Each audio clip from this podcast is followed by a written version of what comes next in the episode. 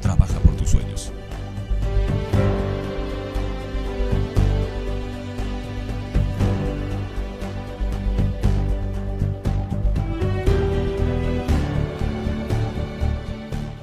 Siempre me preguntan qué es lo que más te gusta hacer. Y yo creo que hay una, hay una cosa que contesté en una entrevista que, que creo que es lo que me define. A mí me gusta dos cosas, hacer reír a la gente y ayudar a la gente. Lo de hacer reír a la gente no puedo evitarlo, es una cosa que llevo desde toda la vida. Tengo cara del de cariño cogido a los niños, entonces pues la gente me ve así y al final no puedo evitar que la gente se ría. Y luego hay dos hechos que me han marcado profundamente. Eh, una es eh, que tengo un niño con parálisis cerebral. Esto te marca bastante porque condiciona mucho tu vida y la manera que tienes de enfrentarte a la vida. Imaginaros en una situación en la que yo me dedico a hacer reír a la gente y de repente pues nace un nene con parálisis cerebral, que además no es una cosa pasajera, sino que sabes que vas a tener un niño discapacitado para toda tu vida. Bueno, pues eso me cambió mucho la manera de ver las cosas. Y luego hay otro episodio que también me cambió bastante la manera de ver las cosas. Fui al médico y me dijeron que tenía artritis psoriásica.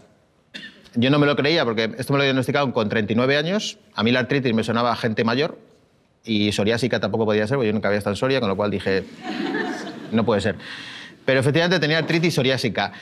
Entonces de repente me veo con un nene discapacitado, eh, prácticamente no podía andar de los dolores que tenía, era terrible, eh, me dieron una medicación muy fuerte, no podía abrir una botella, para que os hagáis una idea, y eso te incapacita bastante, no solamente a nivel físico, sino también a nivel psicológico. Entonces esos dos, efe- esos dos acontecimientos pues, han marcado bastante todo lo que ha sido mi vida a partir de ese momento. Cuando yo ya había superado lo de, lo de mi hijo, lo llevábamos muy bien, y cuando, digamos, lo de la artritis ya no era un problema, porque también lo había superado, con una serie de hábitos que luego os contaré, eh, yo había algo, estaba como vacío, ¿no? De repente tenía como esas depresiones, que, yo tengo un par de ellas al año, como, "Jo, estoy haciendo siempre lo mismo, no avanzo. Entonces leí un libro que me cambió bastante la perspectiva. Es un libro de una enfermera que os recomiendo, que, se llama Brownie Ware, que es una enfermera australiana. Y entonces ella, por avatares del destino, terminó cuidando a enfermos terminales de cáncer y de otras enfermedades, que en el lecho de muerte pues, le iban contando de qué se arrepentían. Entonces ella escribió un libro muy bonito que se llama algo así como Las cinco cosas de las que la gente se arrepiente antes de morir. Y da igual la cultura, da igual el país, da igual la sociedad, la ciudad donde vivan, todo el mundo se arrepiente exactamente de lo mismo.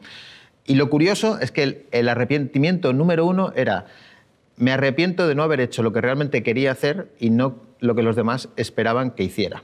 Es decir, la gente se arrepentía de no haber intentado conseguir sus metas o sus sueños.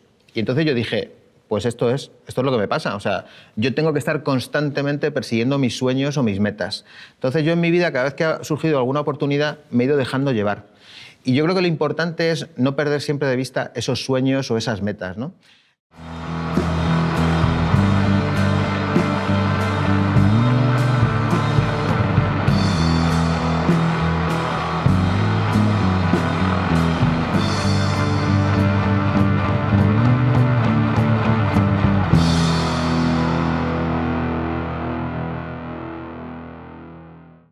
Hola, hola, ¿cómo están?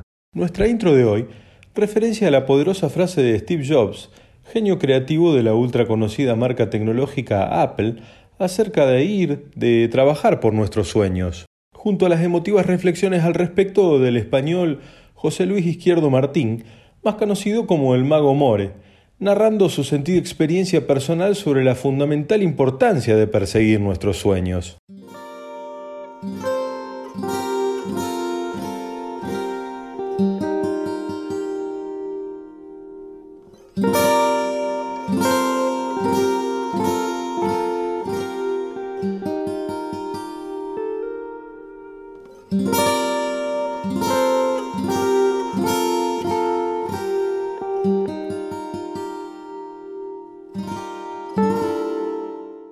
Desarrollándose este episodio en una época del calendario tan especial próximo a las tradicionales fiestas de fin de año, que a su vez es ocasión en general para resúmenes, balances de las cosas que nos han ido sucediendo, de todo aquello bueno o malo que con el devenir de los días hemos ido transitando cada uno a su manera.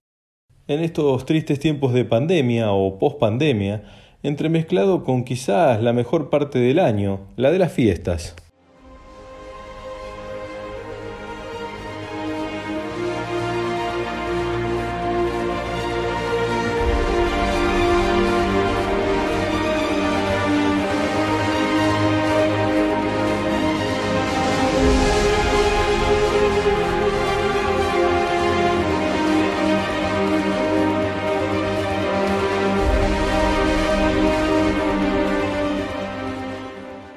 Abordamos justamente con un dejo de melancolía nuestro último episodio, de una aventura que pese a ser quien les habla y como ustedes ya saben, un soñador empedernido, jamás imaginé en lo más mínimo me generaría tanto placer y orgullo. Por ende he considerado dejar para el final del camino un personal y sentido compendio de este hermoso recorrido llamado El Corredor de Sueños. Una aventura iniciada ya por marzo, en esa usina de lindas cosas llamadas Viernes 9 am, siempre de la mano de mi querido compañero de aventuras, el profe Chapu, pretendiendo desde el inicio hasta estos días del final solo compartir sencillamente y en primera persona todas las cosas que les he contado.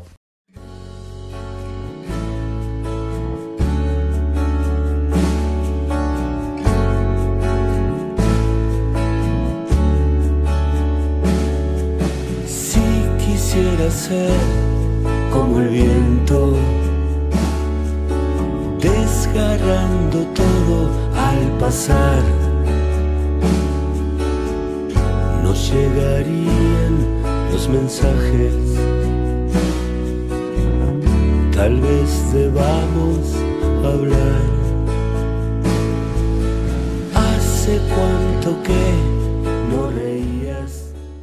Comenzando el trayecto tímida y nerviosamente, allá por un 9 de abril, así.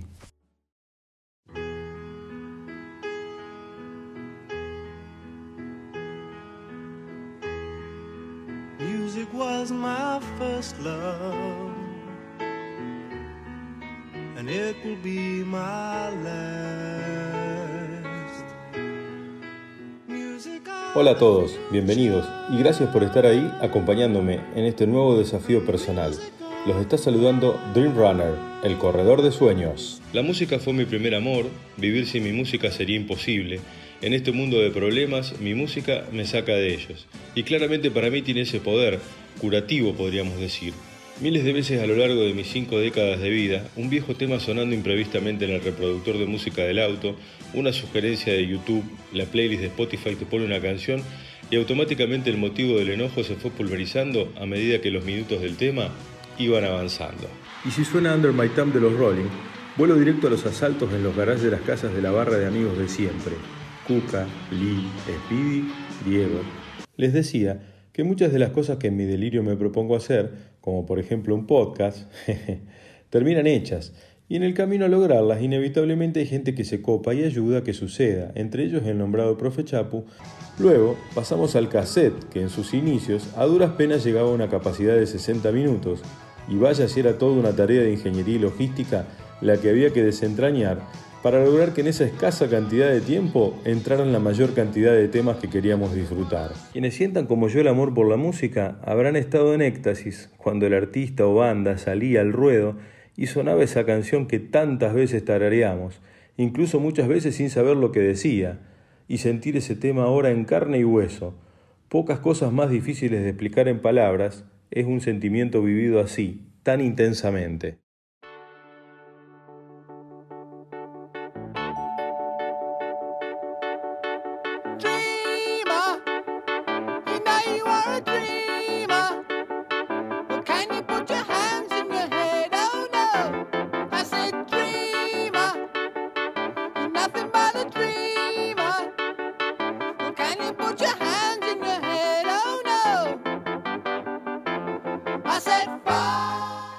Y en ese recorrido, lógicamente un aspecto fundamental del corredor de sueños, tal como lo destacaran, me lo hicieran saber ustedes, las canciones, la música de los distintos episodios, irá reproduciéndose para que el repaso sea completo.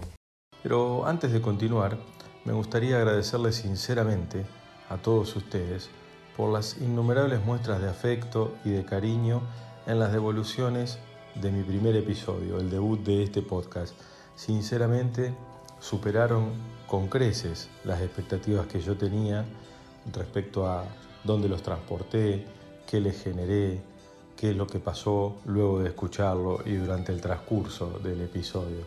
Así que, en primer lugar, muchísimas gracias a ustedes por estar ahí del otro lado y por sostenerme en este proyecto tan anhelado por mí. Pero imagínense cuánto aumenta esa emoción cuando uno tiene la posibilidad de ver a esos artistas en tu propia ciudad. Estaba yo en la oficina borrando antiguos mails para que la casilla no colapse.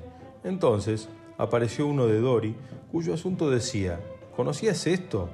Y adentro como contenido solo un link que derivaba a una página de internet, precisamente la de la Orquesta El Divino Niño. Y con mi nueva vida junto a ella, la familia se fue agrandando y por supuesto, mi mejor manera de expresar mis sentimientos a la llegada de mis hijos fue eternizar canciones afines a dichos sentimientos, enmarcándole sus letras. Así, a Pancho le dediqué cuánto te deseaba, no si vos sabés. Con respecto a Ernest, a su llegada entendí las palabras de mi amigo, hermano, primo y todo eso a la vez, Cuca, que me decía siempre, tenés que tener una nena. Y tanto es mi amor hacia mi cascabel, Ernest, que además de relacionar su llegada con esta canción,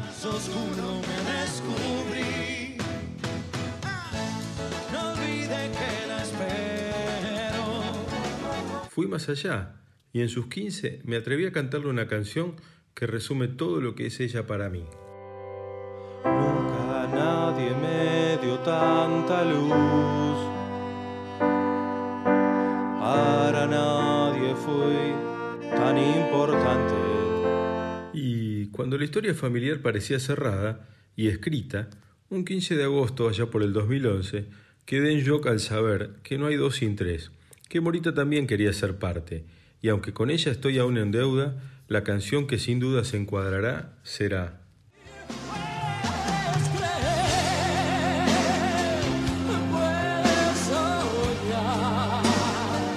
Ella, Morita, es mi artista favorita y es la responsable del cover que enmarca este podcast. Su dibujo representa la simpleza de una gota o una idea que cae y crea una onda que se va expandiendo, y que ojalá los alcance. Entonces, hasta acá llegamos hoy. Es el momento de la despedida. Y me gustaría hacerlo con una frase que resume un poco varias cosas de mi vida. Nos dice el teólogo alemán Martín Lutero, la música es un regalo de Dios.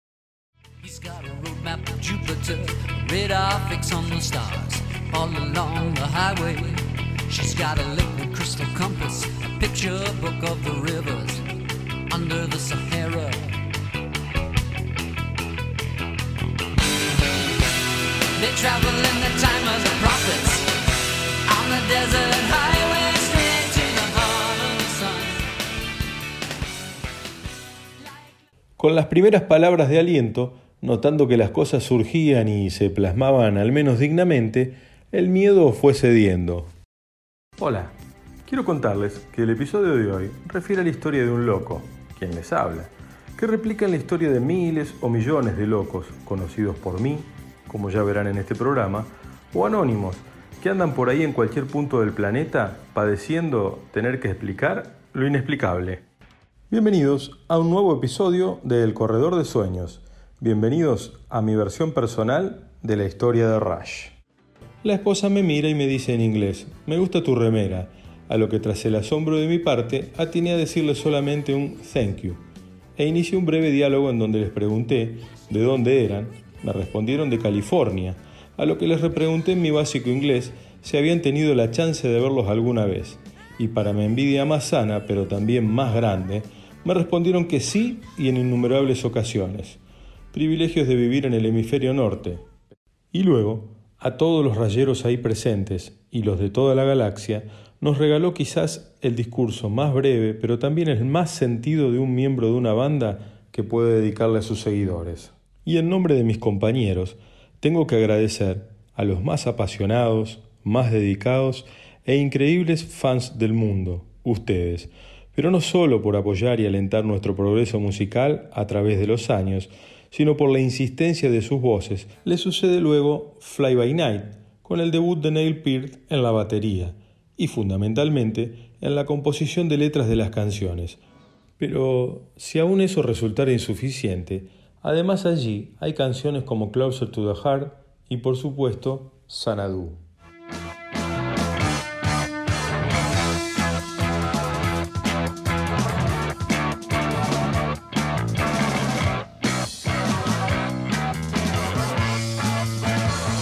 Destaco además de ellos que me enseñaron a escucharlos tridimensionalmente, es decir, tratando de apreciar lo que cada uno hacía en cada canción. Pero hagamos una pausa, ya que considero que es el momento indicado para abandonar tanta data estadística y pedirle a algunos amigos rayeros que hagan memoria y nos cuenten. ¿Cómo llegó Raya a tu vida? ¿A qué edad? Fede. Yo eh, a Rush lo descubrí viendo un programa de videos que pasaban en Canal 5 eh, a la noche, no me acuerdo. Y vi el, el video de lo que era Tom Sawyer en blanco y negro en la casa de la abuela Teresa. Lee. No recuerdo exactamente la fecha, pero sí el momento de mi vida, la plena adolescencia de los 15. Para ese entonces me había apropiado de las canciones de Queen, Judas Priest y Iron Maiden. Todo era rock pesado y alguna que otra balada pop llegaba gracias a la radio impulsada por la industria. Hasta que, por medio de un amigo de mi hermano mayor y primo de un amigo de la infancia, irrumpió Rush a mi vida. Y ya nada fue como antes musicalmente hablando. Fue conocer el primer amor, un gran amor. Speedy. Toto, amigo mío. Eh, nos pusiste en un aprieto tratando de recordar cuándo conocimos a Rush. Eh, porque Rush básicamente formó parte de mi vida eh, musical. O sea, eh, no recuerdo cosas antes de ellos. Tío Marce. Y en un momento me dice, pero a mí lo que más me gusta es esto. Mirá, no sé si lo vas a entender. Y me pone Rush. Y ahí me voló la cabeza y dije, sí, dame esto, grabame todo lo que tengas. Y me grabó en esa época, estamos hablando de ochenta y pico, ¿sí? Me grabó todo lo que Rush había sacado, que eran muchos discos hasta esa época. La culminación de la historia. Y me despido justamente con Los It, que nos sugiere que en la vida hay dos caminos o elecciones, al decirnos, algunos nacieron para mover el mundo y vivir sus fantasías, otros solo sueñan con los que les gustaría ser.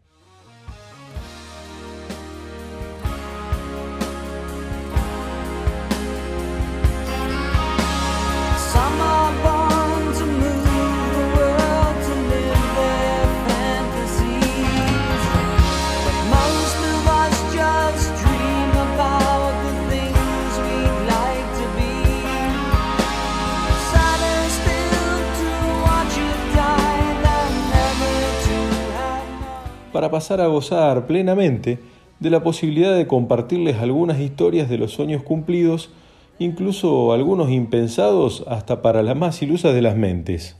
Bienvenidos nuevamente a la historia de Rush. Pero hablando de instrumental, instrumentos, tocar canciones, considero oportuno darle paso a los que realmente saben.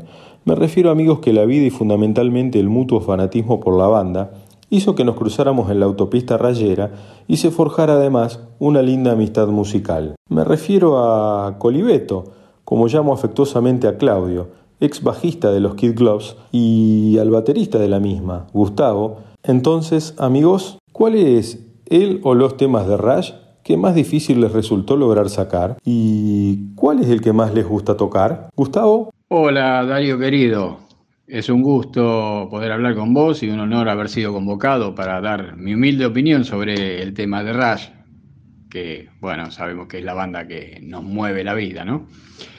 En cuanto a los temas que me resultó más difícil sacar en la batería, te puedo decir que la Villa Strangiato es un tema bastante complejo. Y en cuanto al tema que más disfruto de tocar en vivo, es espíritu de la radio. Es muy con un clima muy, muy festivo, viste que es muy, muy arriba. Claudio. Es una pregunta difícil. Respecto al tema más difícil, y para mí sin dudas, sin dudas, eh, de hecho nunca logré tocarlo como corresponde, es eh, YYC. Por otro lado, los temas que más disfrutaba, y yo te diría que todos, porque en realidad todos eran un desafío que llevaban horas y horas de estudio para poder tocarlos decorosamente bien. Y me dejaba picando una pregunta. ¿Y si nos vamos a Yanquilandia a verlos? Y de conducción por las transitadas autopistas de Texas. Sí, claro, el destino estratégicamente elegido para verlos era ese estado americano. simplemente porque tocarían allí dos noches seguidas en Houston y Dallas, y no había manera de que no estuviéramos en ambas para verlos. Sábado 25 de septiembre de 2010, Cynthia Goodland Pavilion, Houston. Después de una recorrida por el downtown de esa bella ciudad, estamos en el playón de ingreso al show. Entonces, de repente siento. Esto es la prueba de sonido de Rush día sábado en Houston. Dos horas después, van un par de canciones del show y suena. If I could wave my magic wand.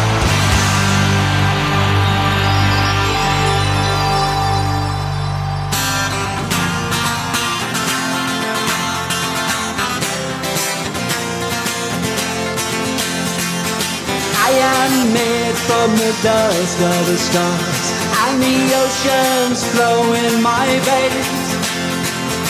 Here I hide in the heart of the city, Presto. Lo considero al menos el tema número 25 de mi preferencia de canciones de ellos. No obstante, no me pregunten por qué, al sonar el rasguido de la acústica tocada por Lifeson, me largo a llorar como un chico.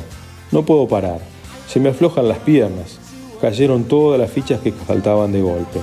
Fede me toca el hombro, me dice, Gordo, ¿estás bien?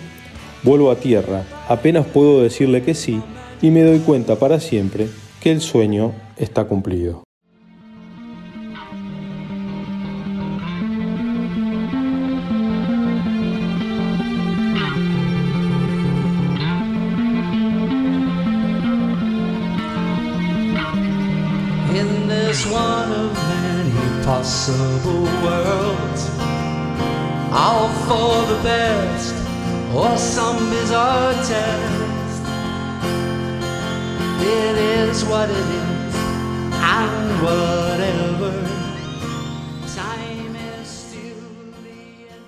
Razón por la cual me pareció imprescindible rendir un homenaje al espacio donde surgió la idea de llevar a cabo este proyecto, los viernes 9 a.m., que increíblemente o no, para muchos de ustedes resultó el mejor episodio del Corredor de Sueños, y en el podio peleando muy de cerca el uno en cantidad de reproducciones.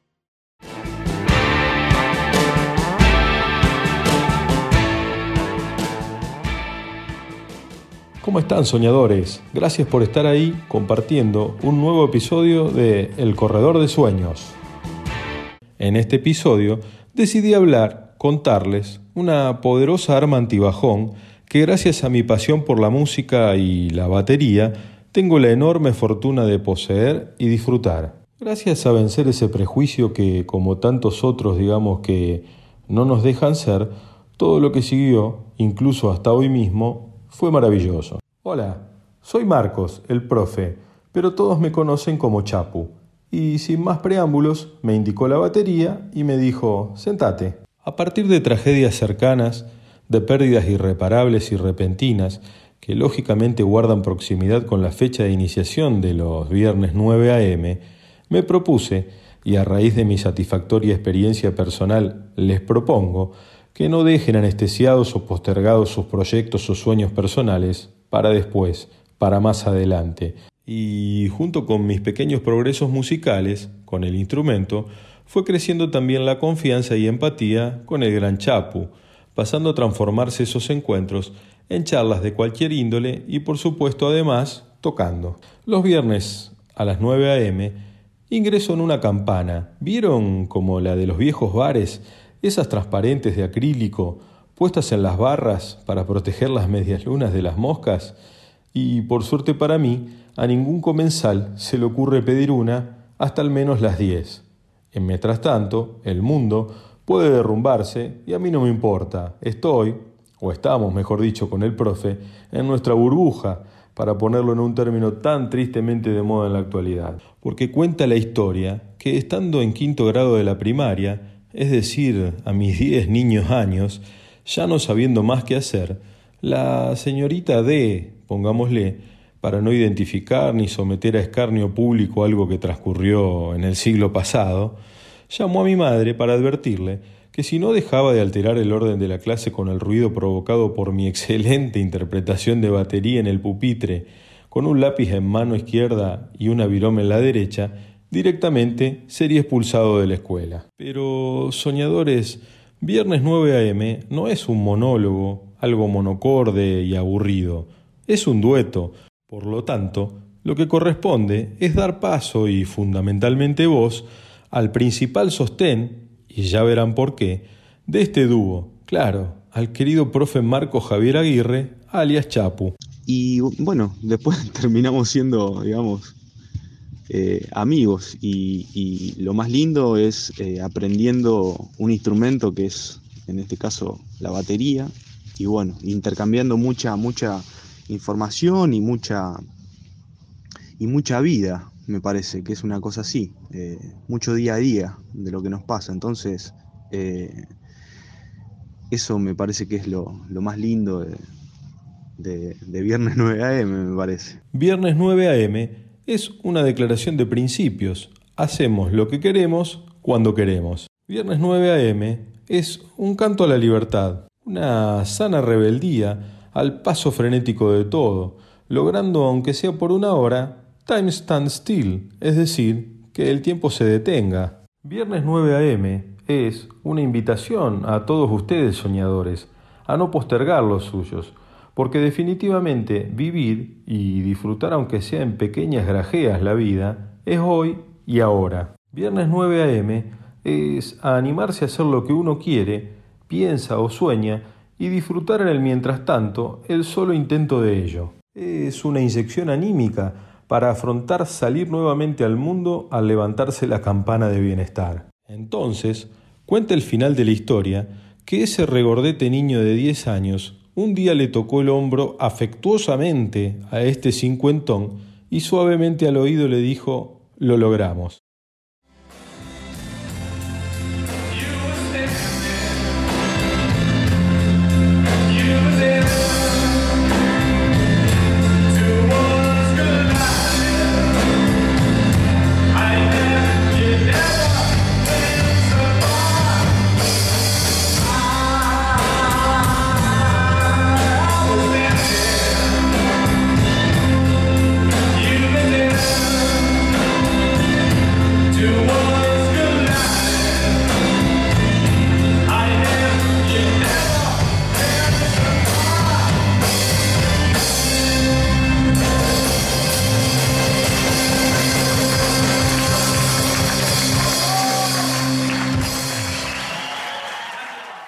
Permitiéndome este desafío podcastero, entre tantas cosas expresar alguna de mis preferencias o pasiones personales, por ejemplo, mi pasión por el básquet, tratando además episodio tras episodio de mejorar lo que les ofrecíamos, enorgulleciéndome, entre otras tantas cosas, por la gentil cortesía del profe Chapu, de su enorme talento.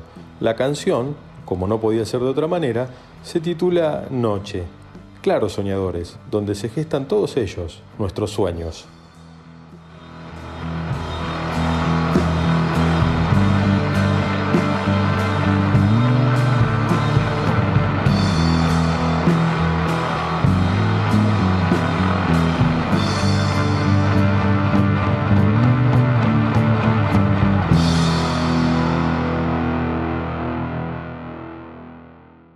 Una vez más, debo decirle gracias a todos los que se toman la molestia de seguir los episodios de este canal, hacerme tan lindas devoluciones, críticas constructivas, aportes, comentarios.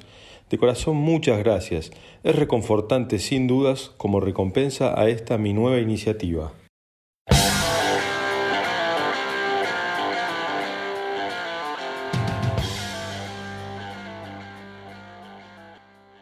El episodio de hoy trata de otro vínculo personal de quien les habla desde, como ya verán, incluso antes de nacer. Bienvenidos a Una Pasión Color Naranja. Un poco de eso se trata este episodio, este canal de podcast en general. Aprovechando el nombre de nuestro capítulo de hoy, tener la intención de generar un espacio donde parar la pelota, tomarnos un tiempo para las que considero las cosas importantes, quizá olvidadas en nuestra agitada vida. Incluso, en muchos casos, cada vez estoy más convencido que la genética, los genes, nuestros antecedentes, los ancestros, de dónde provenimos, sin lugar a dudas, así como determinan muchas cosas vinculadas a nuestra salud o nuestra historia clínica, también influyen objetiva o subjetivamente en nuestros gustos. Primera comisión directiva, es decir, la fundacional de un club de básquetbol, e informa que dicha comisión es integrada, entre otros, como su secretario, por un tal Aníbal B., mi abuelo. Ahora entienden mis seres cercanos muchas cosas, ¿verdad? El por qué abrumarlos hasta el cansancio con una jugada, un partido o una referencia al básquet. Podemos decir con precisión que mi pasión por el baloncesto data al menos desde el año 1940, por ende, como efemérides más precisamente, desde el 26 de agosto de dicho año, fecha fundacional del Club Olimpia de esta localidad, es decir, 30 años al menos antes de mi nacimiento, con mi querido abuelo, entre otros, sentando las bases que permitirían muchos años después bañar de gloria a nuestra ciudad, colocándola en la elite del básquet internacional. Sí, sí, sangre naranja por donde se mire. Entonces, desde que tengo recuerdos, amar este deporte por parecerme siempre de los más dinámicos, emotivos que existen. diferencia es de 5, ya se animan a festejar en Venado. Milanesio la carrera para 3, no, el rebote es Durango. El campeón es Olimpia. El 15 de junio de 1996, en el estadio del barrio San Martín de nuestra ciudad, se consagró campeón de la Liga Nacional de Básquet al vencer por 105 a 100 nada menos que a Atenas de Córdoba.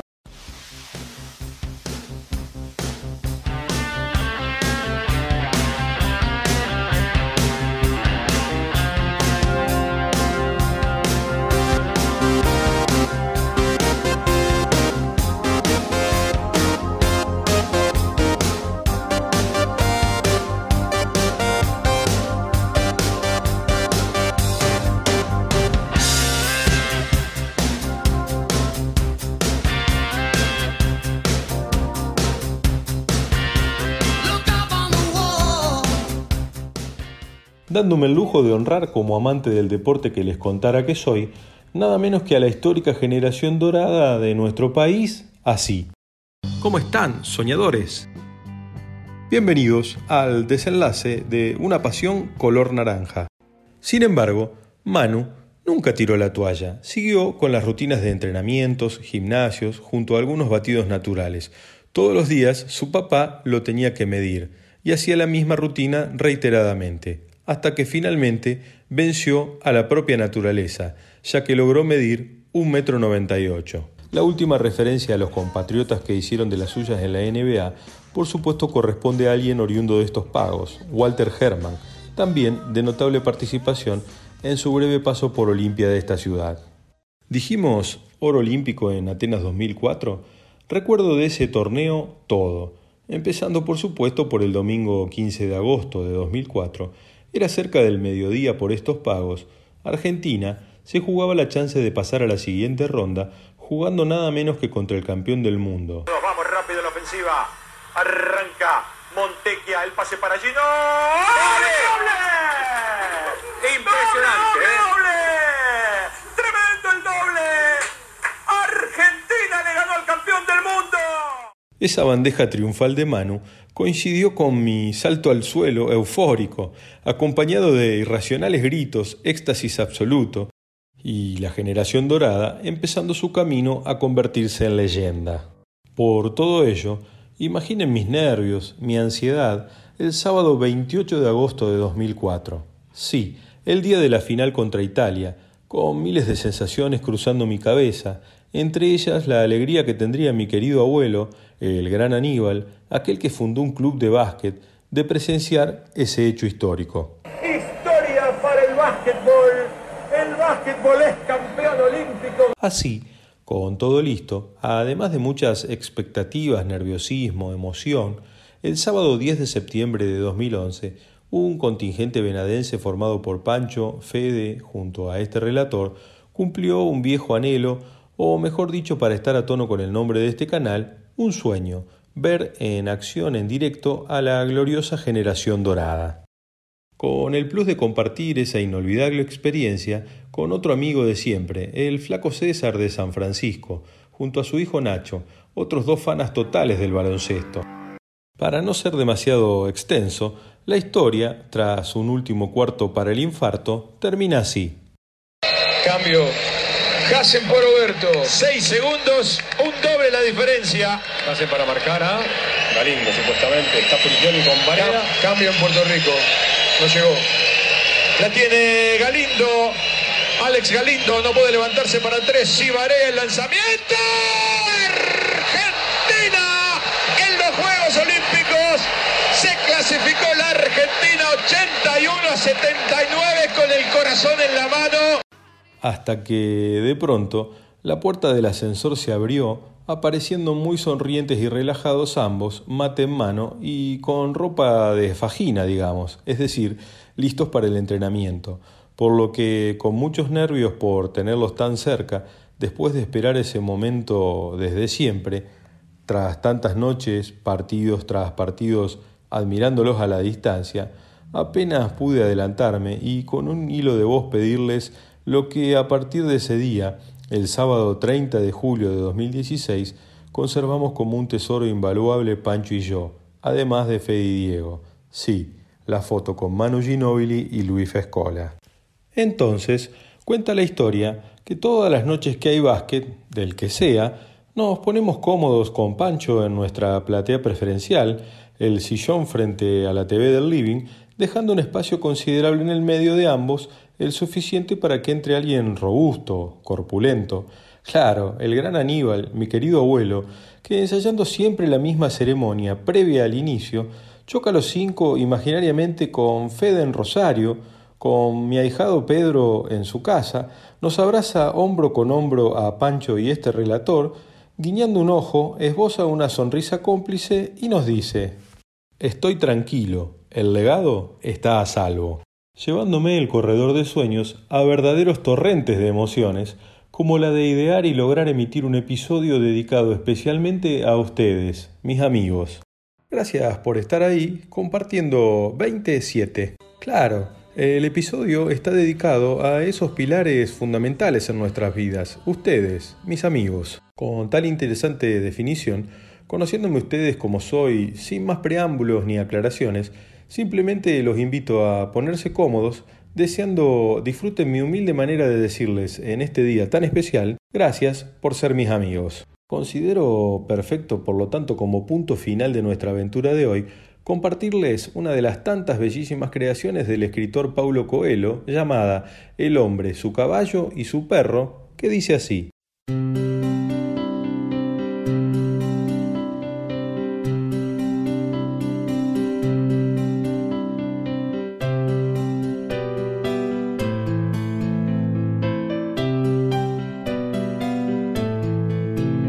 Su caballo y su perro iban por una carretera.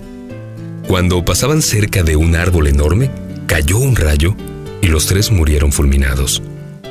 Pero el hombre no se dio cuenta de que ya había abandonado este mundo y prosiguió su camino con sus dos animales. A veces los muertos tardan un cierto tiempo antes de ser conscientes de su nueva condición. La carretera era muy larga y colina arriba. El sol era muy intenso y ellos estaban sudados y sedientos. En una curva del camino vieron un magnífico portal de mármol que conducía a una plaza pavimentada con adoquines de oro. El caminante se dirigió al hombre que custodiaba la entrada y entabló con él el siguiente diálogo. Buenos días. Buenos días, respondió el guardián. ¿Cómo se llama este lugar tan bonito? Esto es el cielo, contestó el guardia. Qué bien que hayamos llegado al cielo porque estamos sedientos. Usted puede entrar y beber tanta agua como quiera. Y el guardián señaló la fuente. Pero mi caballo y mi perro también tienen sed y lo siento mucho, dijo el guardia interrumpiendo. Pero aquí no se permite la entrada a animales. El hombre se levantó con gran disgusto, puesto que tenía muchísima sed, pero no pensaba beber solo.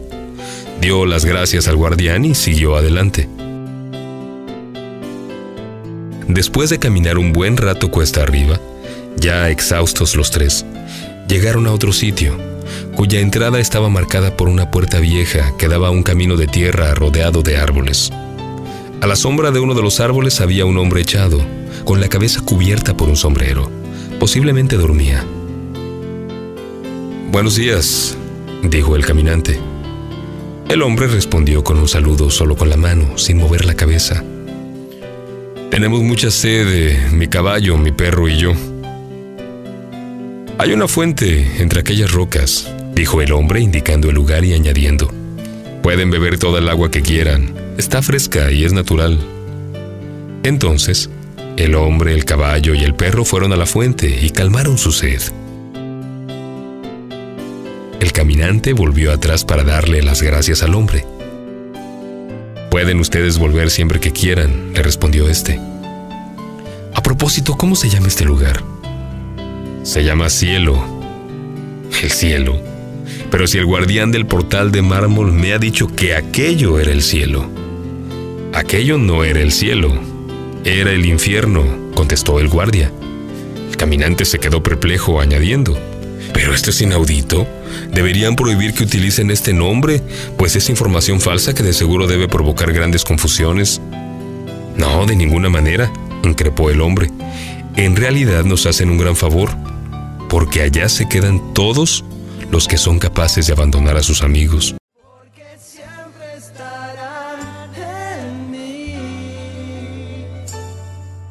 Esos buenos momentos que pasamos sin saber que un amigo es una luz brillando en la oscuridad. Siempre serás mi amigo,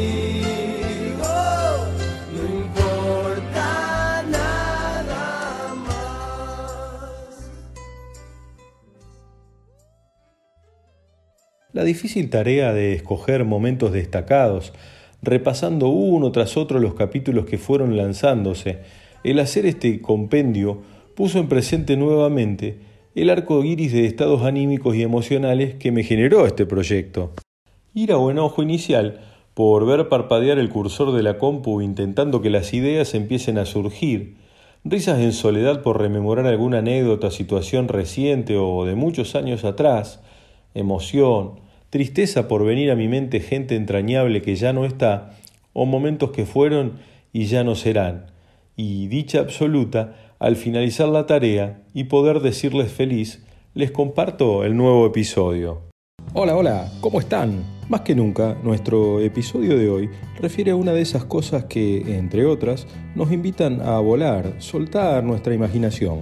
Bienvenidos a la trilogía perfecta, un humilde recorrido por el cine, su música y los pochoclos. Dado que desde siempre del cine me gusta todo. Sí, empezando por lo que acabamos de oír, las distintas intros de las compañías que sin dudas todos hemos visto y oído infinitas veces, como asimismo la creatividad de las productoras, sus logos o jingles musicales, la forma en que se presentan las películas, las letras de los títulos, por supuesto la forma de contar una historia, su fotografía, las puestas en escena tan creíbles que nos parecen reales, las actuaciones inolvidables de muchas actrices y actores, lógicamente las bandas sonoras y fundamentalmente la música, esas bandas de sonido, verdaderas obras cumbres inextinguibles, que automáticamente al oírlas nos llevan a la película en cuestión, o quizá el lugar donde la vimos, con quién, las sensaciones que nos generó, la época y costumbres vigentes en ese entonces. Así que elijan sus asientos, acomoden sus bebidas, por supuesto los pochoclos, y disfruten de la función, o mejor dicho, del recorrido.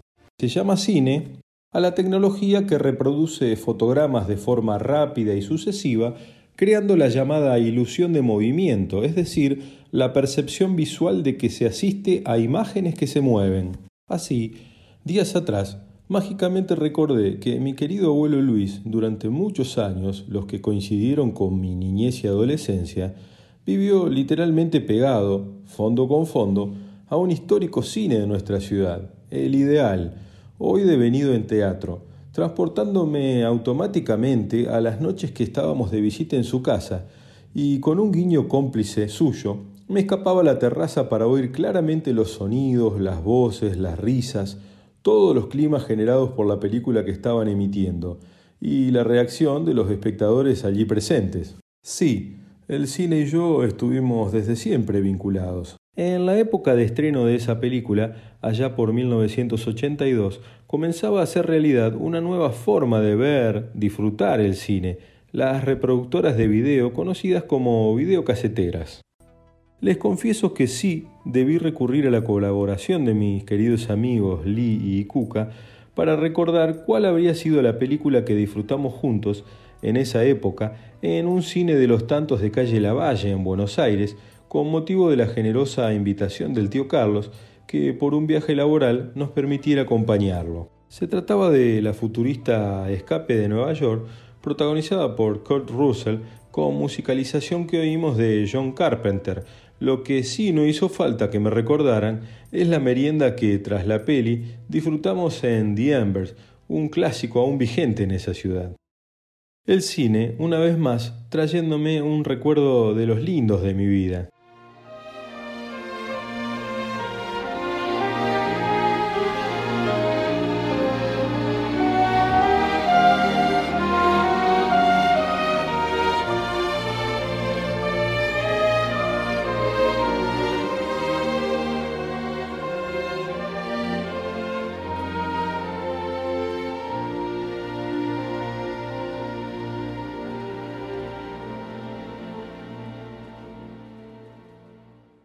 Notando en la preparación de este capítulo final lo que muchos de ustedes me fueron contando al hacerme llegar esas tan lindas devoluciones episodio tras episodio. Me refiero a la evolución de mis relatos, los guiones que armara, como referencias, las pausas, la adicción, como todo a medida que el corredor de sueños avanzaba en el camino, mejoraba sin cesar. Continuamos nuestro atrapante recorrido por la música, el cine, con pochoclos, por supuesto.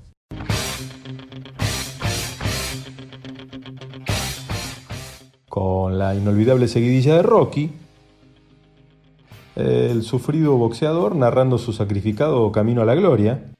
En esa línea nostálgica, hago un pequeño paréntesis tal como les anticipara de mi criterio amplio respecto a lo que considero cine, para hablarle de las series televisivas que empezaron a surgir en mi niñez, prolongándose en mi adolescencia y juventud, a las que deseo recordar con cariño, mencionándolas con sus musicalizaciones características. Flash Gordon, con banda sonora interpretada por Queen, como alguna vez les conté, una de mis bandas preferidas de siempre.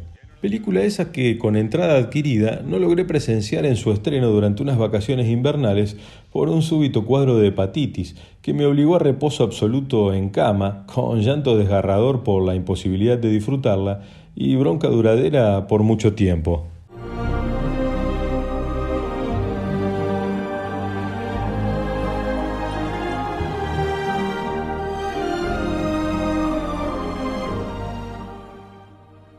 Con esta bella sinfonía, la inicial de Shrek, el simpático ogro con el que me sentí o me siento tan identificado.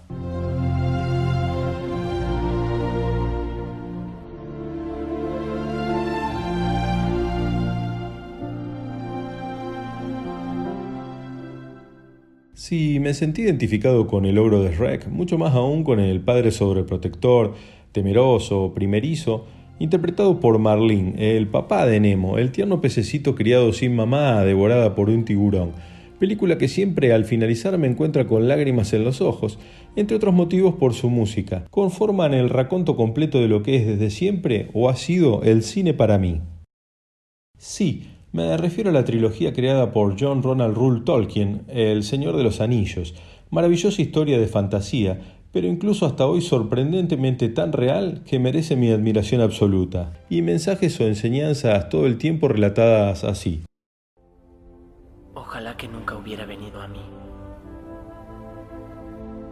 Como quisiera que nada hubiera sucedido. Igual que todos los que viven eventos difíciles, pero ellos no lo pueden decidir. La única decisión posible es qué hacer con el tiempo que tenemos. Con Sam, el entrañable amigo y custodio de Frodo, haciéndole saber cuál es el sentido de seguir viviendo ante el desaliento del principal personaje como tantas veces nos sucede a nosotros. Es igual que en los grandes cuentos, mi señor Frodo. Los cuentos que eran importantes estaban llenos de oscuridad y peligro. A veces uno no quería saber el fin, porque ¿cómo podría ser un final feliz? ¿Cómo podría el mundo ser como antes cuando han pasado tantas cosas malas?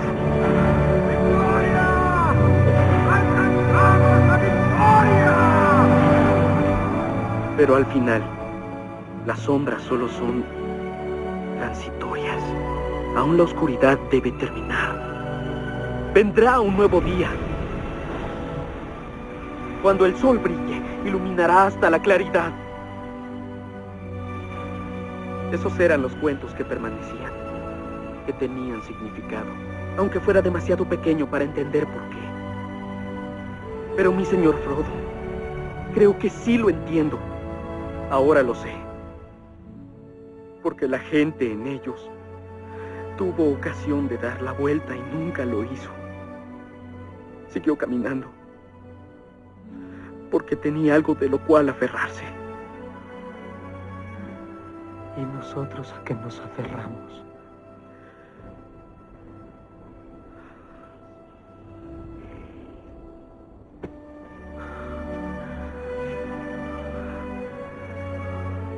A que el bien aún existe, lo sé, mi señor Frodo.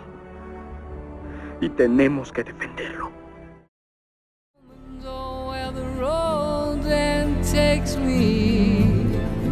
I cannot tell. We came all this way, but now comes the day to you farewell.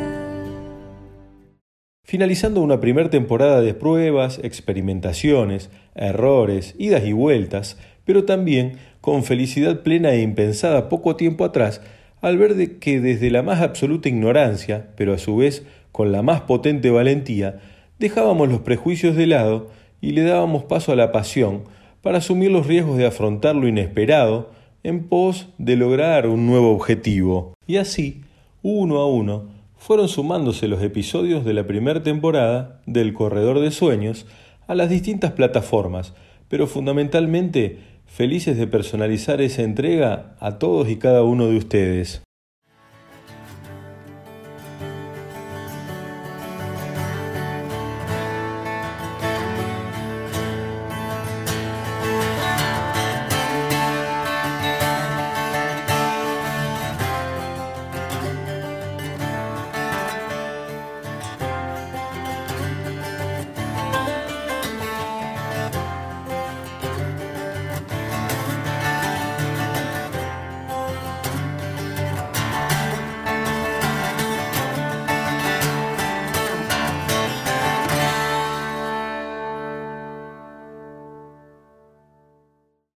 Que, envalentonados por todo lo bueno que nos dejara esa primera temporada, redoblamos la apuesta comenzando la segunda, tal vez elevando las expectativas hasta el infinito, con un primer episodio cargado de emotividad, dedicado a quizás el deportista argentino más influyente de la historia.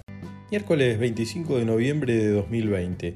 La oficina es un caos. Mi humor de perros. Cerca del mediodía, un WhatsApp que me llega y me dice, ¿se murió Maradona? La noticia me pasa con la velocidad de un rayo, no la asimilo. Alguna alarma de autoprotección se activó seguramente y sigo como si nada. Debe ser una fake, esbozo en el aire solo. Me gana otra vez la vorágine. Gracias a Dios la mañana se terminó. Vuelvo en silencio a casa con mi esposa. Al llegar, Pancho con ojos vidriosos pegado a la tele acompañando la peor de las noticias desde ESPN, con un cuadro dantesco de todo el mundo llorando sin parar, confirman que Diego Armando Maradona ha pasado a ser leyenda. Nuestro episodio de hoy, como lógicamente advirtieron, está dedicado a Dios. También Maradona es parte de nosotros, es parte de cada uno de nosotros durante toda nuestra vida. Maradona es parte de cada uno de nosotros. Es así, al menos para mí, hablar de Maradona es hablar de casi toda mi vida, como la de seguramente muchos de ustedes. El periodista Ernesto Cherquisvialo podría resumirla tan claramente así. ¿Maradona? ¿Cuál? ¿Usted cree, Marcelo, que hay un Maradona? Yo creo que hay muchos. Hay por lo menos ocho, nueve Maradonas. Hay un Maradona que jugó al fútbol, hay un Maradona de, que alcanzó la celebridad, hay un Maradona hijo que murió cuando murieron sus padres, hay un Maradona padre que se reinventa cada día, hay un Maradona amigo que va recambiando amistad, hay un Maradona afectivo y hay un Maradona sublime, hay un Maradona abyecto y hay un Maradona fenomenal.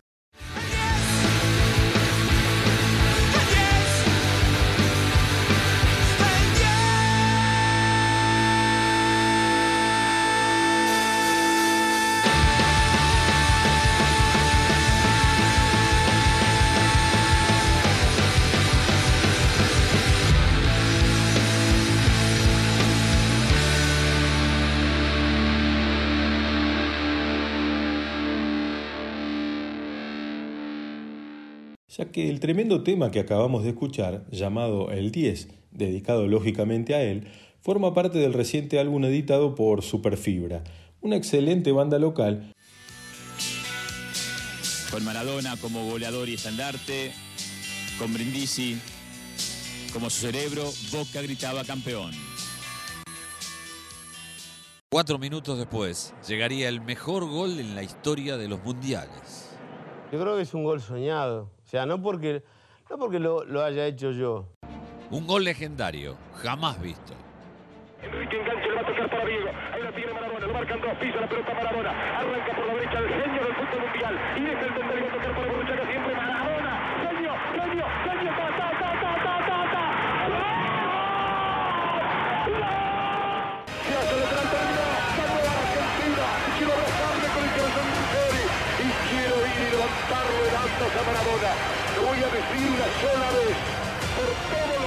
que no pueden gritar esta victoria. Argentina 2, Inglaterra 1.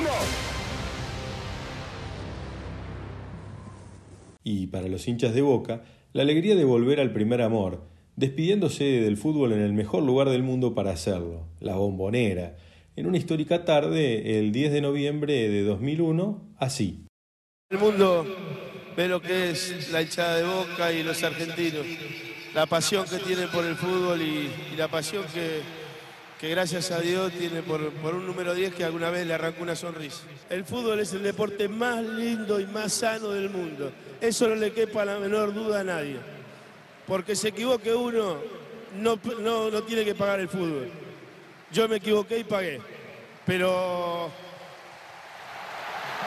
la pelota no, la pelota no se mancha.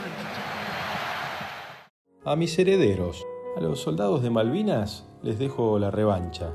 A los napolitanos la lucha contra los poderosos del norte. A los que no tienen nada les dejo todas las obras de artes y joyas dentro de una cancha. A los que vivieron señalándome les dejo la chance de mirar para adentro.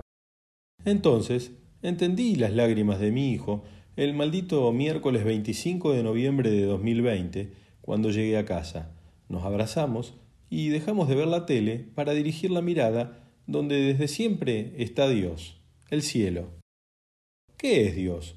Para mí, con la redonda, Dios es Maradona. dijo me voy. De tácticas ya no hablo, pero un consejo les doy. La pelota siempre al 10, que ocurrirá otro milagro.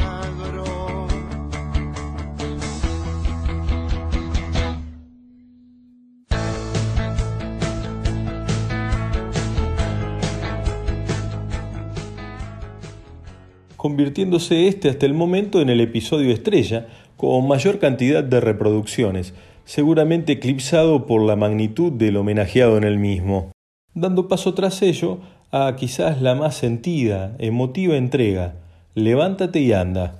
Ellos están ahí, en muchos casos entre nosotros, y probablemente no lo sepamos, pudiendo considerarse héroes anónimos a los que la vida los atravesó con alguna tragedia. Sin embargo, lograron ponerse de pie, sacudirse el polvo del dolor y continuar el camino. Benjamin, es normal perder a las personas que amamos. Si no, ¿cómo sabríamos lo importantes que ellos eran? Mamá siempre decía, la vida es como una caja de bombones.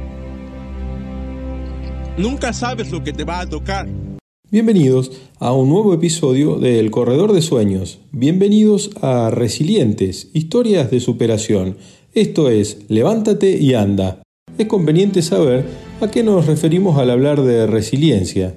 La vida no es fácil, esa es una verdad indiscutible. Y en orden a ello, sabemos que hay personas a las que les toca atravesar experiencias que podrían ser sumamente devastadoras.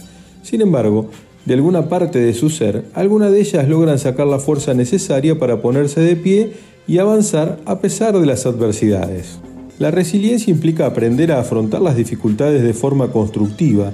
Esto significa adaptarse a las circunstancias, ser flexible y fortalecerse de las situaciones difíciles que se nos presentan, logrando superarlas. Personas destacadas a lo largo del tiempo y admiradas por la generalidad de nosotros han tenido que superar adversidades, muchas de ellas dolorosas. Empaca a todos esos fantasmas. Échate al hombro esa carga invisible. Así inicia esta poderosa canción llamada Ghost Rider, es decir, Jinete Fantasma, escrita por Neil Peart, el baterista de Rush, la banda de mis amores, la que fue compuesta tras su vuelta al grupo al culminar su camino de sanación, tal como él lo definió en su relato autorreferencial y descarnado, en el libro que nos dejara, entre otras tantas grandes cosas, como legado. Fundamentalmente coincidí con el reconocido compositor y cantautor Ricardo Montaner, quien al hacer la devolución respectiva, sentidamente con un juego de palabras, les o nos dijo, Bueno, eh, te decía que posiblemente, le decía yo a la Sole, esta puede ser una de mis canciones preferidas de la vida. Y esta canción, por lo que la letra representa, no solamente la angustia del pescador, ¿no? Eh, sino que yo siento que un poco es el reclamo, un reclamo hermoso, ¿no? Hecho a Dios. Y me, me transporto a mí y, a la situación de hoy mm, del planeta, todos agarrados con todos, todos peleados con todos, y se olvida uno de lo necesario que es el otro. Entonces, en vez de preocuparnos hoy en día de ayudarnos unos con otros para que haya pescados en, la- en las redes, este, nosotros utilizamos las redes para pelearnos. Notando que aún en una localidad pequeña o mediana como la que habito, tristemente corroboro que estamos inmersos en ese vértigo, en una carrera frenética que muchas veces es hasta agresiva, hostil o de indiferencia. En el inicio de este episodio, entre esos resilientes tenemos algunos ejemplos locales y muy cercanos, como José María, cuya vida transcurría con la normalidad que estos acelerados tiempos nos permiten tenerla, sus hijos ya formando sus hogares, hallándose quizás en la mejor etapa en la que un matrimonio pueda transitar, despreocupados de ocupaciones laborales y crianza de los niños, cuando tristemente producto de una enfermedad impiedosa perdió a su esposa, su compañera. Vinieron los nietos, todo era felicidad. Van a ser eh, 10 años del fallecimiento de mi señora. Eh, fue, fue un quiebre en mi vida. Yo en ese momento también me morí. Ya no había proyecto de vida, nada tenía sentido. Por fuera trataba de dar una imagen de superación, pero por dentro estaba destruida. A través del servicio mejoré mi relación con Dios. Crecí como persona. Disfruto cada vez más a mis hijos, a los nietos, a la familia, a los amigos. Están quienes, como Alejandro, también vecino de esta localidad, se convirtiera literalmente en un bastión de la resistencia valiente contra el virus, luchando cuerpo a cuerpo contra este, con una enorme y poderosa cadena de oración apoyándolo y él poniendo todo de su parte. Hola Darío, querido, gracias por tenerme en cuenta eh, para este podcast en base a mi experiencia con el tema de COVID. Bueno, soy Alejandro, tengo 50 años. El año pasado, a mediados de septiembre, me internaron por COVID. Estuve dos meses en terapia y un mes y medio en Rehabilitación. La experiencia fue enriquecedora en varias cosas. Más que nada para tener en cuenta las cosas que nos dicen los adultos y las cosas que nos enseñaron de chicos, de que lo más importante en la vida son las pequeñas cosas. Poder respirar, poder caminar, poder ver a tus hijos. Entonces, son esas emotivas historias de seres tan humanos como quien les habla, pero a su vez sumamente valientes, que le dijeron acá estoy a la adversidad, enfrentándola y venciéndola, que al menos a este soñador le generan una inyección anímica suficiente para seguir de pie con mejores armas para la diaria batalla de todo lo que debemos afrontar, ayudando que el camino sea al menos transitable.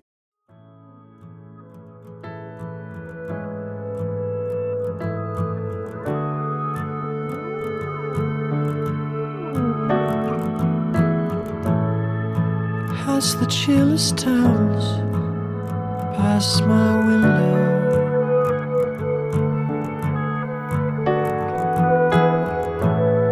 I can see a washed out moon through the fog.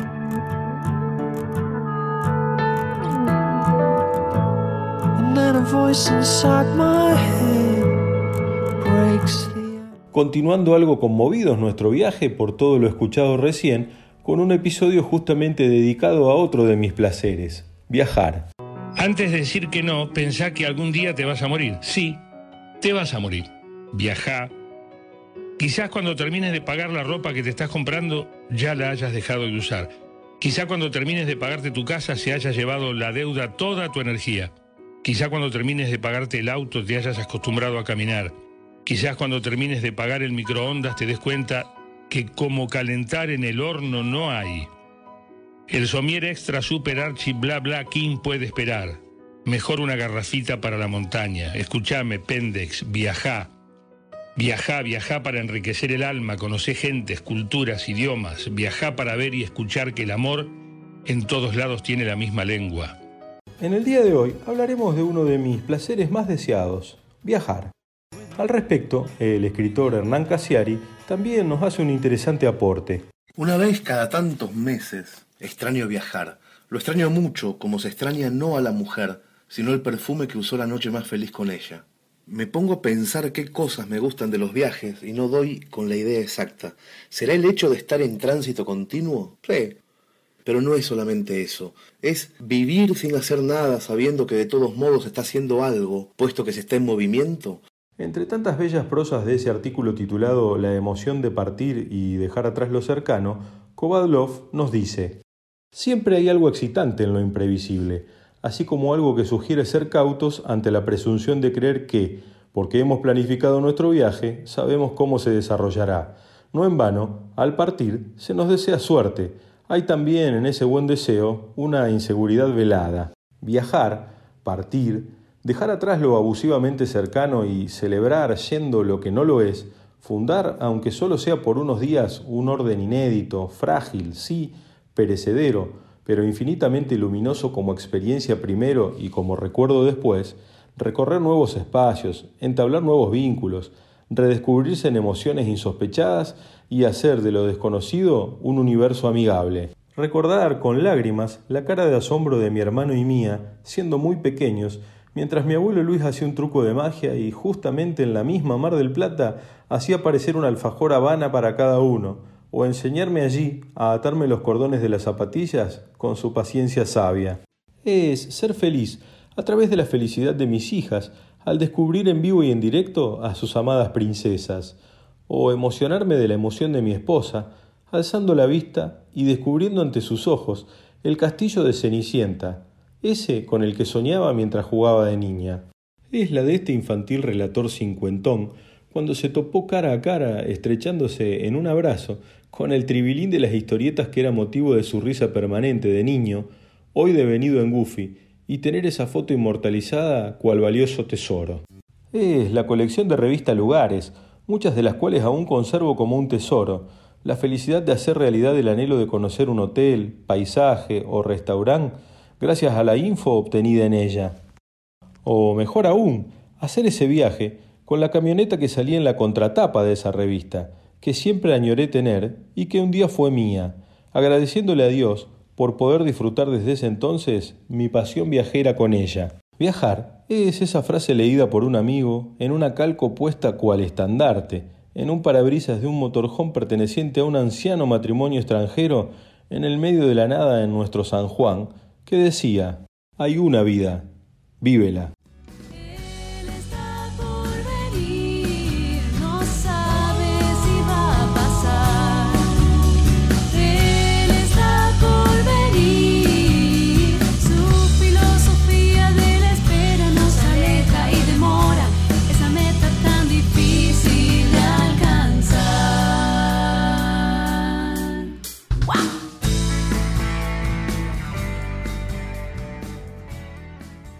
Por conocer mis gustos, seguramente muchos, no se habrán sorprendido al arribar al episodio 4 de la segunda temporada, el momento de rendir homenaje al prócer de nuestro rock nacional con motivo de festejar sus siete décadas. ¿Qué pasa con vos que la gente te quiere tanto, Charlie? Soy honrado, lindo, talentoso, este, servicial, buen vecino. Bueno, nada que ver. Sí, está bien, tenés razón. ¿Sos buen vecino o los volvés locos con la música a los vecinos? ¿Todavía que escuchan gratis? Hoy dedicaremos estas líneas a quien, al menos para mí, es el símbolo del rock nacional, un tal Carlos Alberto García Moreno, cuyas siglas dieron nombre a este episodio. Claro, más conocido por todos como Charlie García.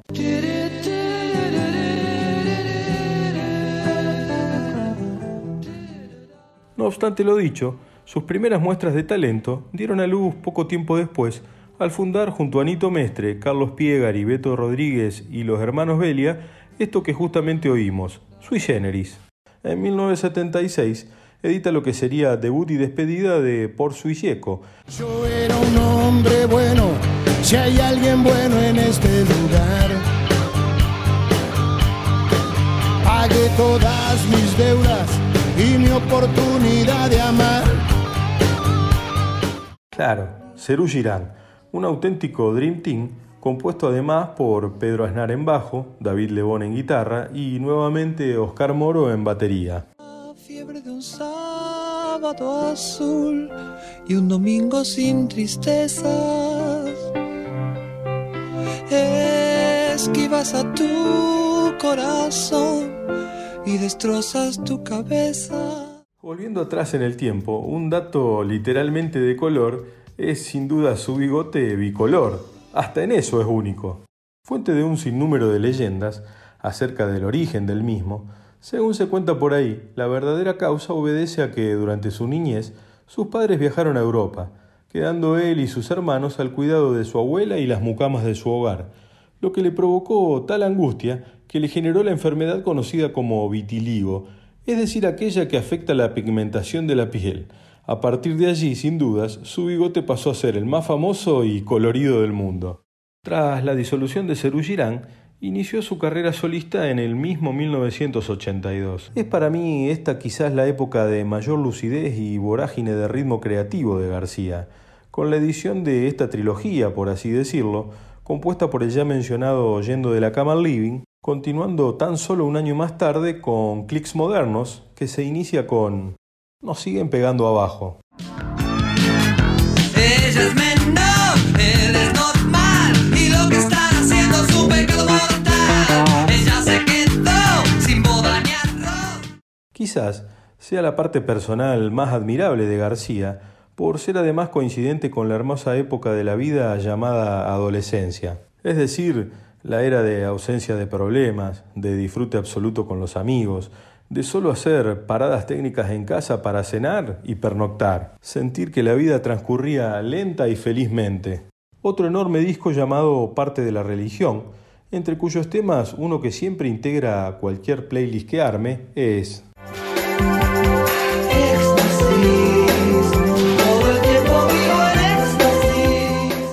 dejando justamente para esta despedida, diciéndoles hasta pronto, el bello producto final de una fusión lamentablemente efímera de dos auténticos pilares de nuestro rock, Charlie y Luis Alberto Spinetta, tocando juntos y en vivo el producto de esa unión musical, es decir, Rezo por vos.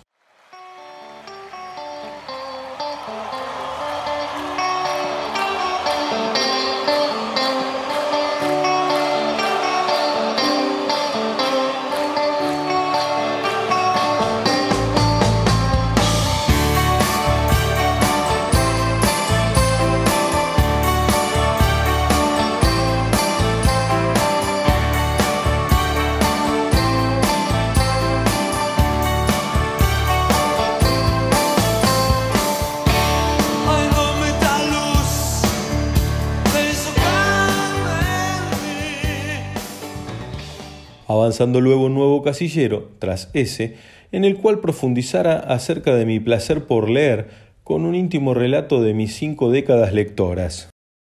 Tú, que has dado la vuelta al mundo en tan solo 80 días, que has descubierto tesoros perdidos, que has explorado islas solitarias, tú, que ya eres poeta en Bergerac, que fuiste espadachín y conquistaste tierras lejanas, que llegaste a ser príncipe de tu planeta, tú que te enamoraste de Bovary, bienvenido a El placer de la lectura. Hola, hola, bienvenidos, soñadores. En el día de hoy hablaremos de otros de esos imperdibles para mí. Esto es El Corredor de Sueños, Hojas Poderosas. Desde siempre, o al menos escarbando retrospectivamente en mi memoria, y recuerde, la lectura de todo tipo de libros, revistas, ensayos, historietas o lo que fuere ha sido una auténtica fuente de entretenimientos en mi vida.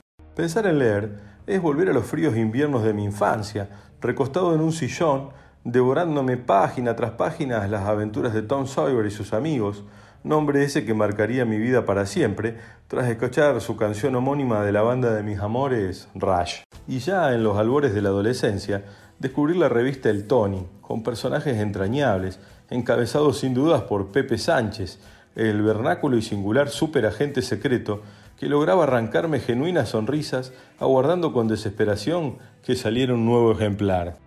El placer de leer es recordar la costumbre familiar instaurada por el querido abuelo Luis de la revista Selecciones, la cual perdura hasta en nuestros tiempos. Sus siempre interesantes artículos, sus secciones tales como La risa, Remedio infalible, Citas citables, Gajes del oficio, Así es la vida.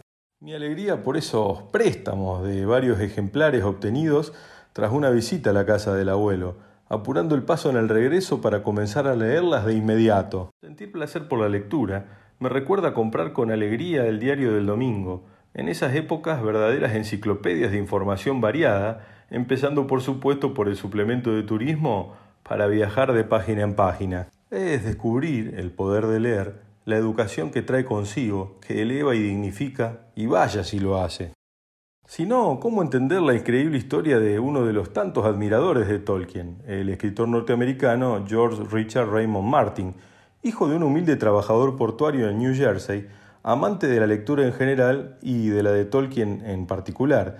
En ese placentero arte de la lectura, no quisiera omitir compartirles un humilde repaso por alguno de los libros que tanto me cautivaron. Me declaro asimismo admirador de nuestro compatriota Andrés Oppenheimer, radicado desde hace años en los Estados Unidos, ejerciendo su profesión de periodista, ganador entre otros lauros del premio Pulitzer.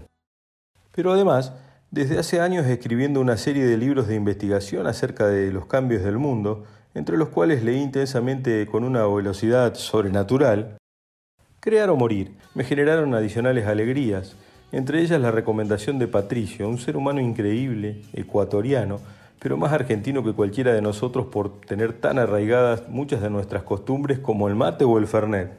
Entonces, en plena recorrida, se detuvo en una esquina y nos comentó, ahí, en ese tan marginal y humilde lugar de la ciudad, nació Sonia Sotomayor. Nuestra cara de asombro, la mía y de mi familia, hizo que nos dijera, ¿No han acaso leído su libro autobiográfico?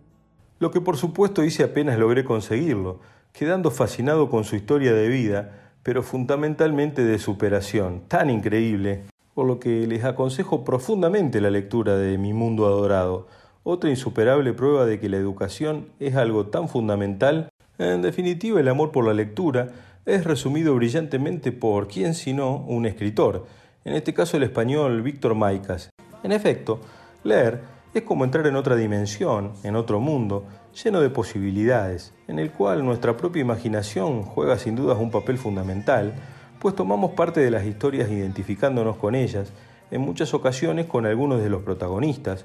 Por unos momentos somos capaces de alejarnos de esa monotonía que a veces invade nuestra existencia, para adentrarnos en otro mundo que, no por ficticio, nos produce menor placer. Así, somos capaces de sentir las sensaciones de un personaje que en teoría no existe. Sin movernos de nuestro sillón, viajamos a mundos sin descubrir que quizás, ¿por qué no?, nosotros mismos descubramos algún día en la realidad del presente.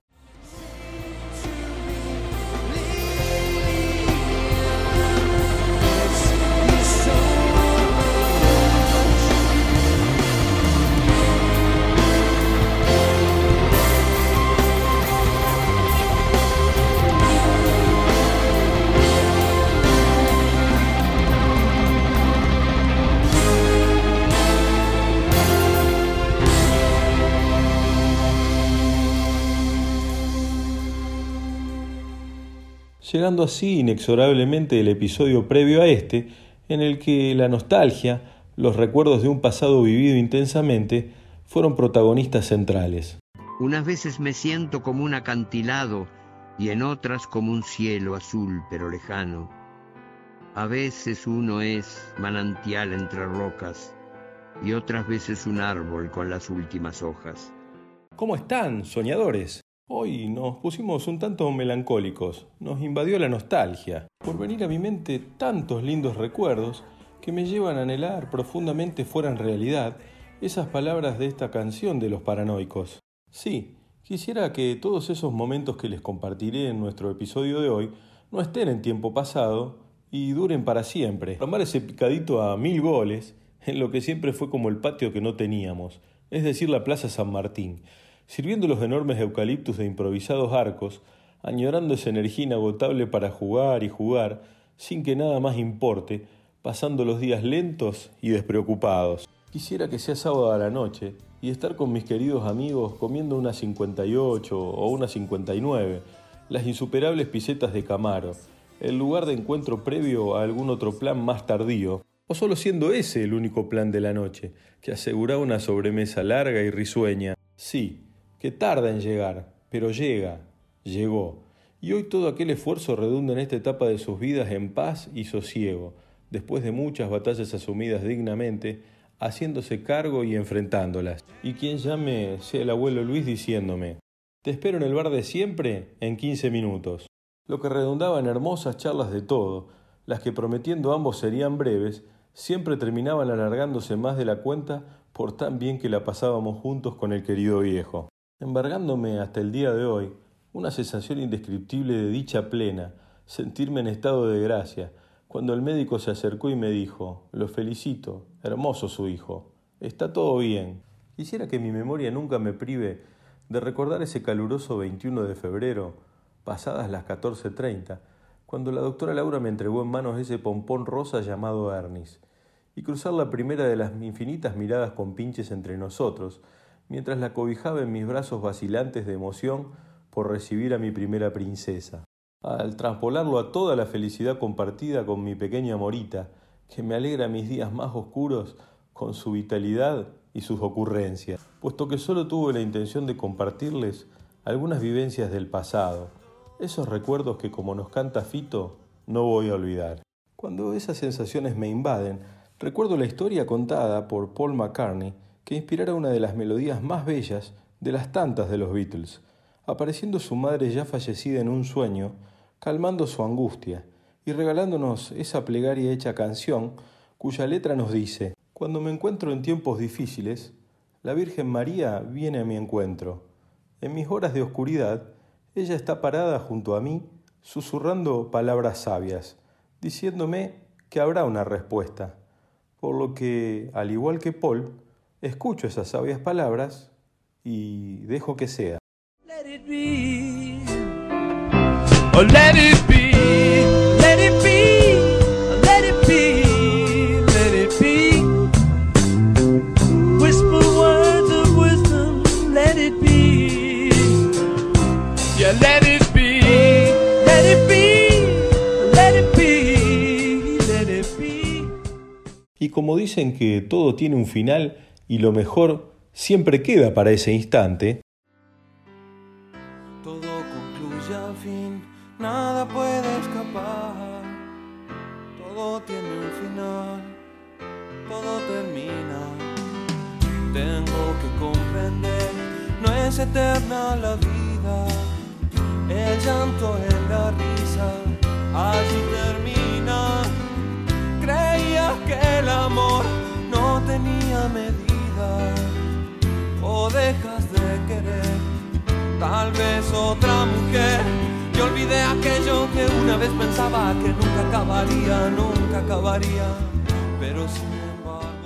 La conclusión de este episodio, que conlleva también la del corredor de sueños, merece ser abordadas por los auténticos protagonistas de esta aventura.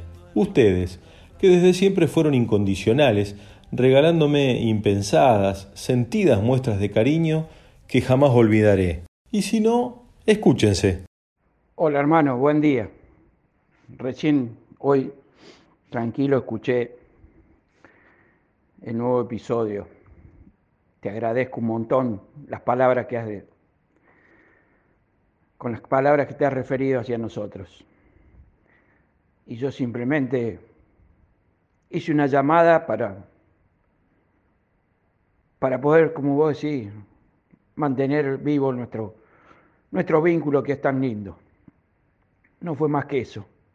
Simplemente volver a, a juntarnos.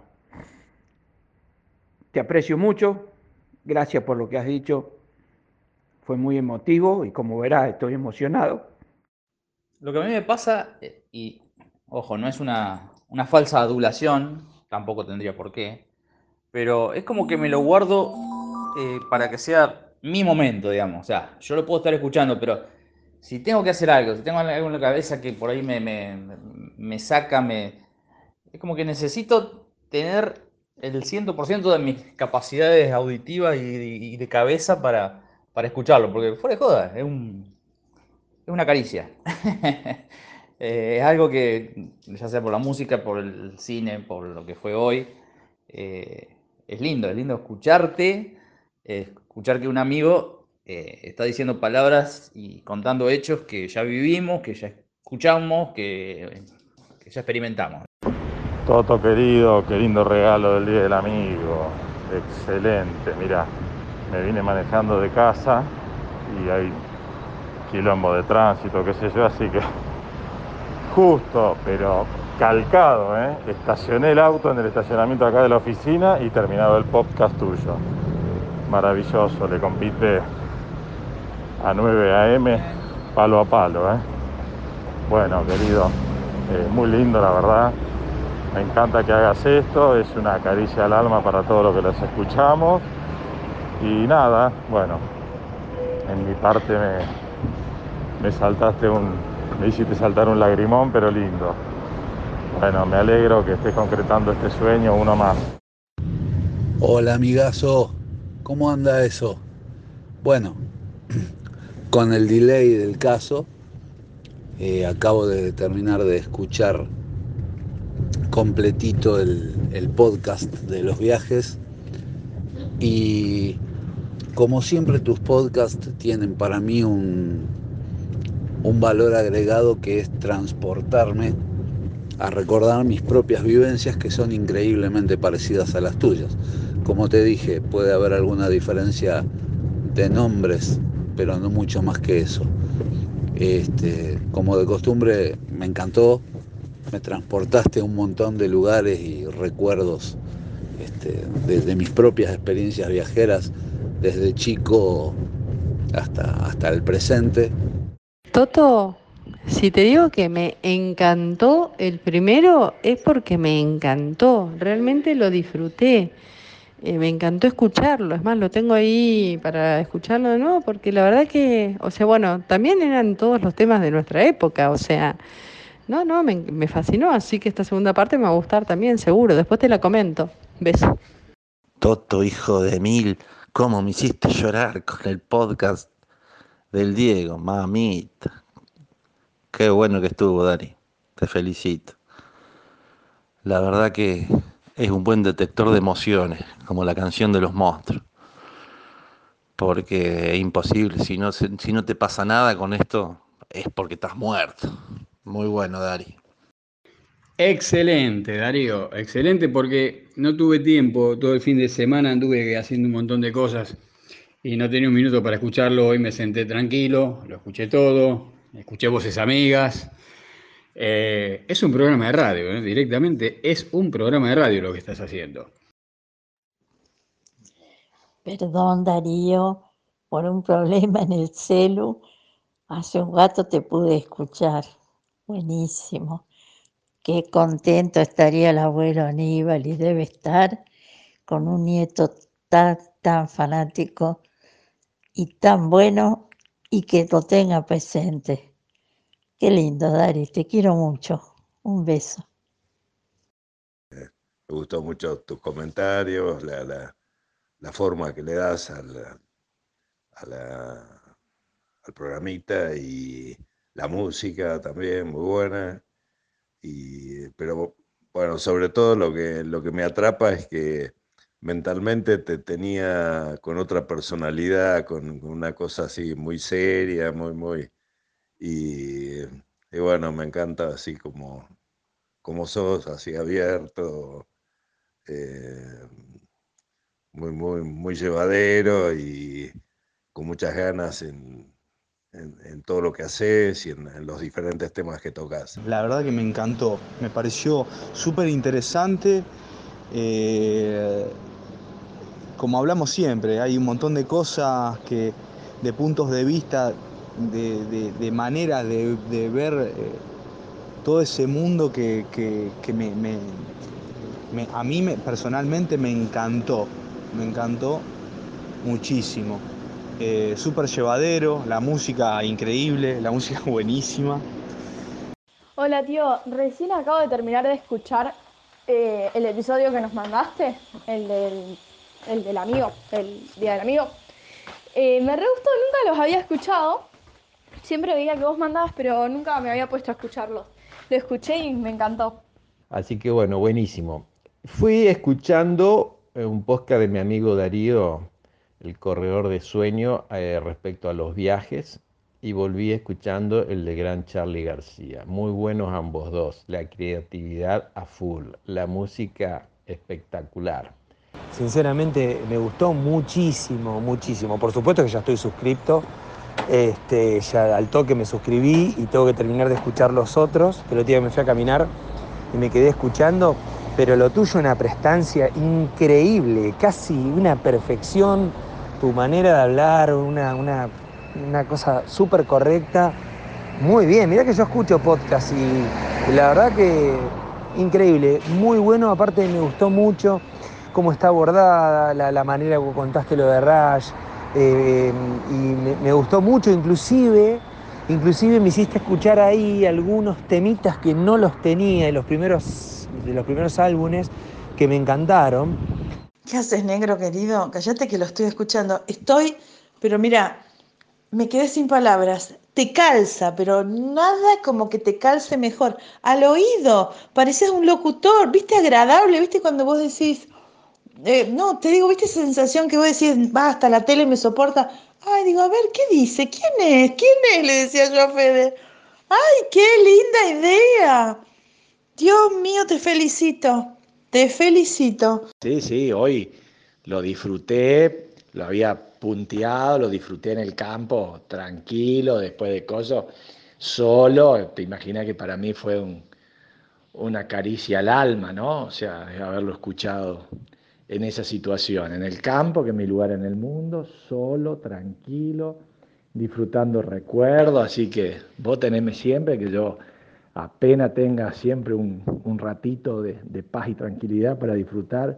Y me acordé del episodio y estaba reescuchando y, y realmente cuando sonó Bruce Sprinting se me vinieron un montón de cosas a la cabeza. Así que gracias, loco. ¿eh?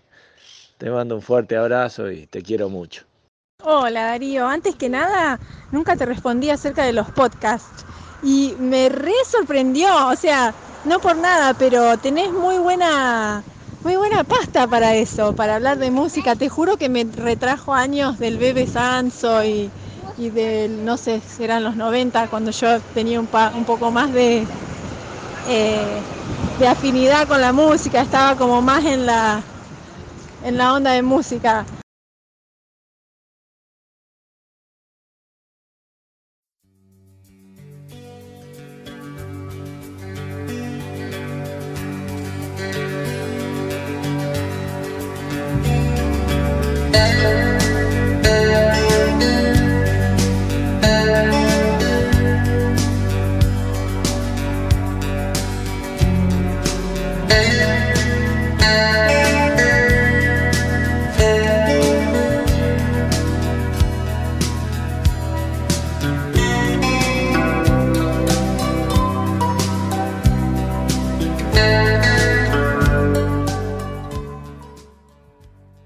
A su vez, Juan escuchaba el corredor justamente mientras corría, cuando podía, porque a veces las lágrimas se lo impedían.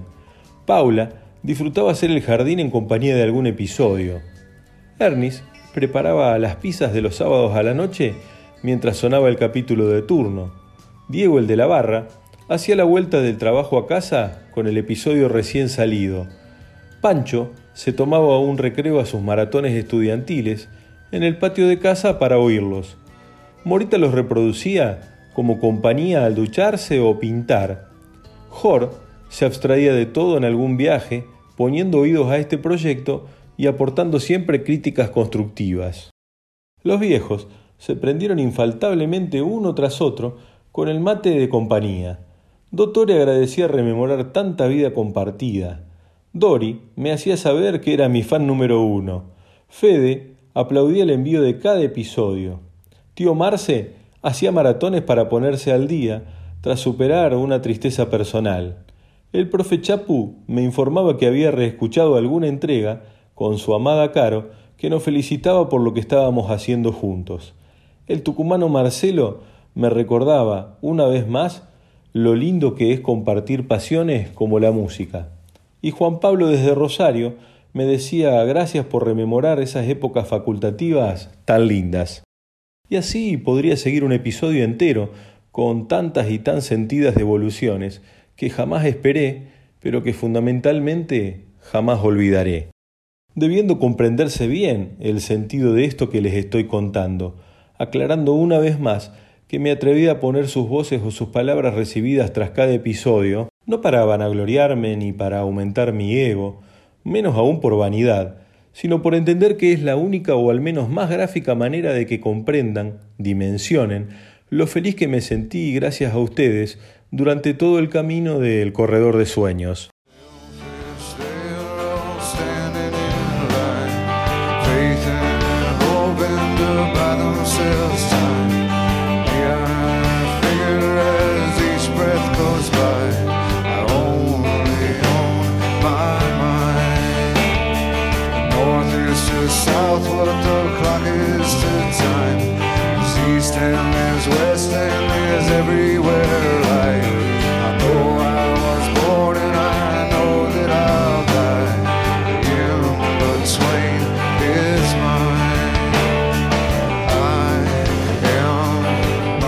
Viniendo entonces a mi mente las letras de esta hermosa balada de Pearl Jam titulada Soy mío, que entre otras cosas nos dice, sé que nací y sé que moriré. Lo que está entre ello es mío. Por lo que, tal como les contara en alguna otra oportunidad, habiéndose producido tragedias cercanas e inesperadas en mi vida, junto con el inexorable y voraz paso del tiempo, generaron en mí la necesidad de tomar como mías esas palabras de Pearl Jam, tratando de ir en lo posible por cumplir sueños, anhelos, dejar liberados gustos y pasiones, lo que me regaló como contrapartida lo que ustedes mismos escucharan.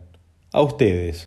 Nadie mejor que aquellos idóneos en expresar estas sensaciones, como eficaz instrumento para hacerles comprender las mías con esta experiencia, la de una vez más cumplir sueños. Tal como nos lo cuenta tan claramente el psicólogo y escritor Gabriel Rolón, así.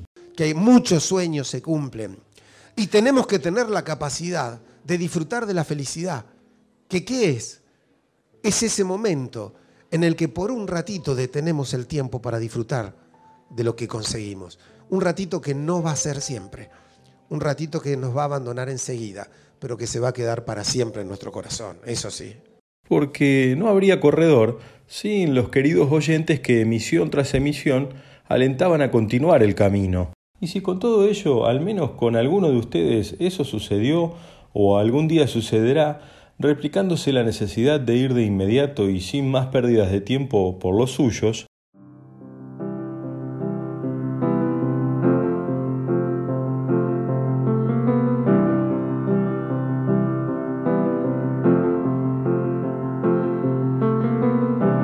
Imagine no. Entonces, podré dar crédito a la frase que noche tras noche Juan Alberto Badía nos regalaba en ese inolvidable programa llamado Imagen de Radio, la que pertenece a este himno universal de paz y esperanza, escrito por John Lennon y llamado Imagine, que entre sus conmovedoras estrofas, escritas hace ya 50 años, Una, sin embargo, pareciera haberse redactado aquí y ahora para nosotros. Y es justamente aquella que dice, podrán decir que soy un soñador, pero no soy el único. Ustedes también lo fueron. Hasta siempre, soñadores.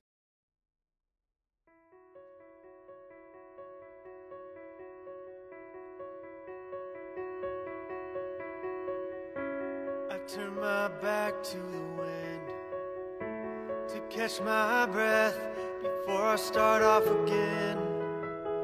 Driven on without a moment to spend to pass an evening with a drink and a friend. I let my skin get too thin. I'd like to pause no matter what I pretend.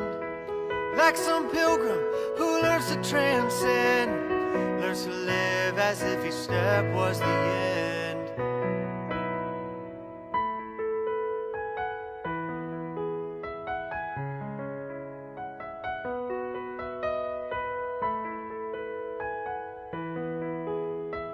Not looking back, but I want to look around me now. See more of the people and the places that surround me now. Time stands still.